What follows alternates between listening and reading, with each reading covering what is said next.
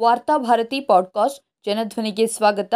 March ಒಂದು, ಎರಡು ಸಾವಿರದ ಇಪ್ಪತ್ತ್ಮೂರು ಬುಧವಾರದ ವಾರ್ತಾಭಾರತಿ ಸಂಪಾದಕೀಯ. ಅಪ್ಪ ನಿವೃತ್ತರಾಗುವುದಿಲ್ಲ. ಅಮ್ಮ ನಿವೃತ್ತಳಾಗುವುದಿಲ್ಲ. ಹಲವು ಪ್ರದರ್ಶನಗಳನ್ನು ಕಂಡ ಕನ್ನಡ ನಾಟಕ.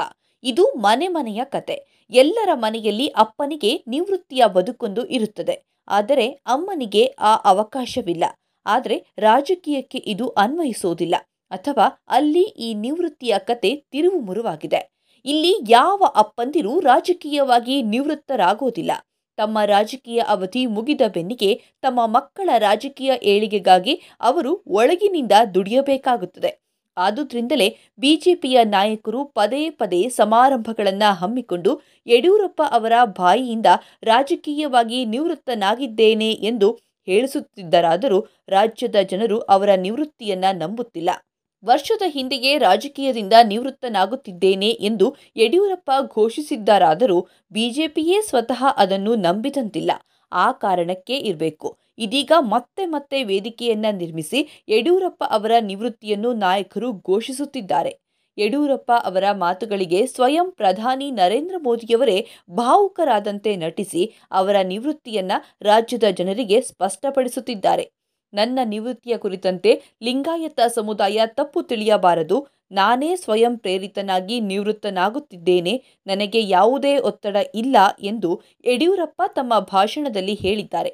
ಲಿಂಗಾಯತ ಸಮುದಾಯ ತಪ್ಪು ತಿಳಿಯುವ ಸಾಧ್ಯತೆಯನ್ನು ಈ ಮೂಲಕ ಅವರು ಬಿಜೆಪಿಯ ವರಿಷ್ಠರಿಗೆ ಪ್ರಕಟಪಡಿಸಿದ್ದಾರೆ.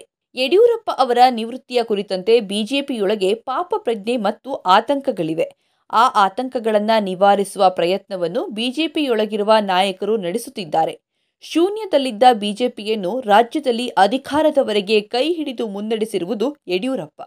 ಅವರ ರಾಜಕೀಯ ತಂತ್ರಗಾರಿಕೆಯ ಪರಿಣಾಮವಾಗಿಯೇ ದಕ್ಷಿಣ ಭಾರತದ ರಾಜ್ಯವೊಂದರಲ್ಲಿ ಬಿಜೆಪಿ ಮೊದಲ ಬಾರಿಗೆ ಅಧಿಕಾರ ಹಿಡಿಯುವಂತಾಯಿತು. ಆದರೆ ಬಿಜೆಪಿಯನ್ನು ಅಧಿಕಾರಕ್ಕೆ ತರುವ ಸಂದರ್ಭದಲ್ಲಿ ತನ್ನ ಪಕ್ಷದೊಳಗಿರುವ ನಾಯಕರ ಜೊತೆಗೇ ಅವರು ಗುದ್ದಾಡಬೇಕಾಯಿತು. ಬಿಜೆಪಿ ಅಧಿಕಾರಕ್ಕೆ ಬಂದರೆ ಯಡಿಯೂರಪ್ಪ ಮುಖ್ಯಮಂತ್ರಿಯಾಗುತ್ತಾರೆ ಎನ್ನುವ ಒಂದೇ ಕಾರಣದಿಂದ ರಾಜ್ಯ ಬಿಜೆಪಿಯೊಳಗಿರುವ ಬ್ರಾಹ್ಮಣ್ಯ ಲಾಬಿ ಅವರ ಪ್ರಯತ್ನದ ವಿರುದ್ಧ ಮಸಲತ್ತು ನಡೆಸಿತ್ತು. ದಿವಂಗತ ಅನಂತಕುಮಾರ್ ಅವರು ಅದರ ನೇತೃತ್ವವನ್ನು ವಹಿಸಿದ್ದರು. ಯಡಿಯೂರಪ್ಪ ವಿರುದ್ಧ ಆರ್ಎಸ್ಎಸ್ ಅಕ್ಷರಶಃ ಸಂಚಿನ ಮನೆಯಾಗಿತ್ತು. ಈ ಸಂದರ್ಭದಲ್ಲಿ ಯಡಿಯೂರಪ್ಪ ಬೆನ್ನಿಗೆ ಲಿಂಗಾಯತ ಶಕ್ತಿ ಇಲ್ಲದೇ ಇದ್ದರೆ ಅನಂತಕುಮಾರ್ ರಾಜ್ಯದ ಮುಖ್ಯಮಂತ್ರಿಯಾಗಿ ಪ್ರಕಟವಾಗಿ ಬಿಡ್ತಿದ್ರು ಮುಖ್ಯಮಂತ್ರಿಯಾದ ಬಳಿಕವೂ ಯಡಿಯೂರಪ್ಪ ಅವರಿಗೆ ನೆಮ್ಮದಿಯಿಂದ ಆಡಳಿತ ನಡೆಸುವ ಅವಕಾಶವನ್ನು ಬಿಜೆಪಿಯೊಳಗಿರುವ ನಾಯಕರು ನೀಡಲಿಲ್ಲ. ಆರಂಭದಲ್ಲಿ ಗಣಿರೆಡ್ಡಿ ಸಹೋದರರ ಮೂಲಕ ಯಡಿಯೂರಪ್ಪ ಅವರಿಗೆ ಭೀಕರ ಕಿರುಕುಳವನ್ನ ನೀಡಲಾಯಿತು. ಆನಂತರ ರೇಣುಕಾಚಾರ್ಯ ತಂಡದ ಮೂಲಕ ಯಡಿಯೂರಪ್ಪ ವಿರುದ್ಧ ಬಂಡಾಯವೇರ್ಪಟ್ಟಿತು. ಎರಡೆರಡು ಬಾರಿ ಅತ್ಯಂತ ಅಮಾನವೀಯ ರೀತಿಯಲ್ಲಿ ಯಡಿಯೂರಪ್ಪ ಮುಖ್ಯಮಂತ್ರಿ ಹುದ್ದೆಯನ್ನ ತ್ಯಜಿಸಬೇಕಾಯಿತು. ಶೆಟ್ಟರ್, ಸದಾನಂದಗೌಡ, ಬೊಮ್ಮಾಯಿ ಮೊದಲಾದ ಅನಿರೀಕ್ಷಿತ ಮುಖ್ಯಮಂತ್ರಿ, ಉಪಮುಖ್ಯಮಂತ್ರಿಗಳು ಬಿಜೆಪಿಯಲ್ಲಿ ಸೃಷ್ಟಿಯಾದದ್ದು ಯಡಿಯೂರಪ್ಪ ಅವರನ್ನು ಅಧಿಕಾರದಿಂದ ಹೊರಗಿಡುವ ಭಾಗವಾಗಿ. ಒಂದು ಬಾರಿ ಬಿಜೆಪಿಯನ್ನ ತೊರೆದು ಕೆಜೆಪಿಯನ್ನ ಕಟ್ಟಿ ರಾಜ್ಯದಲ್ಲಿ ಬಿಜೆಪಿಯ ಹೀನಾಯ ಸೋಲಿಗೆ ಯಡಿಯೂರಪ್ಪ ಕಾರಣರಾದರು. ಯಡಿಯೂರಪ್ಪ ಇಲ್ಲದೆ ರಾಜ್ಯದಲ್ಲಿ ಬಿಜೆಪಿ ಅಧಿಕಾರ ಹಿಡಿಯುವುದು ಕಷ್ಟವೆನ್ನುವುದು ಅರ್ಥ ಮಾಡಿಕೊಂಡ ದಿಲ್ಲಿ ವರಿಷ್ಠರು ಅವರನ್ನ ಮರಳಿ ಪಕ್ಷಕ್ಕೆ ಕರೆಸಿಕೊಂಡ್ರು. ಬಿಜೆಪಿ ವಾಮ ಮಾರ್ಗದಿಂದ ಮತ್ತೆ ರಾಜ್ಯದಲ್ಲಿ ಅಧಿಕಾರ ಹಿಡಿಯಿತು. ಯಡಿಯೂರಪ್ಪ ಮತ್ತೆ ಮುಖ್ಯಮಂತ್ರಿಯಾದರಾದರೂ ಅವರು ಸುಗಮವಾಗಿ ಆಡಳಿತ ನಡೆಸದಂತೆ ದಿಲ್ಲಿಯ ವರಿಷ್ಠರು ಕೈಗಳನ್ನು ಕಟ್ಟಿಹಾಕಿದ್ರು.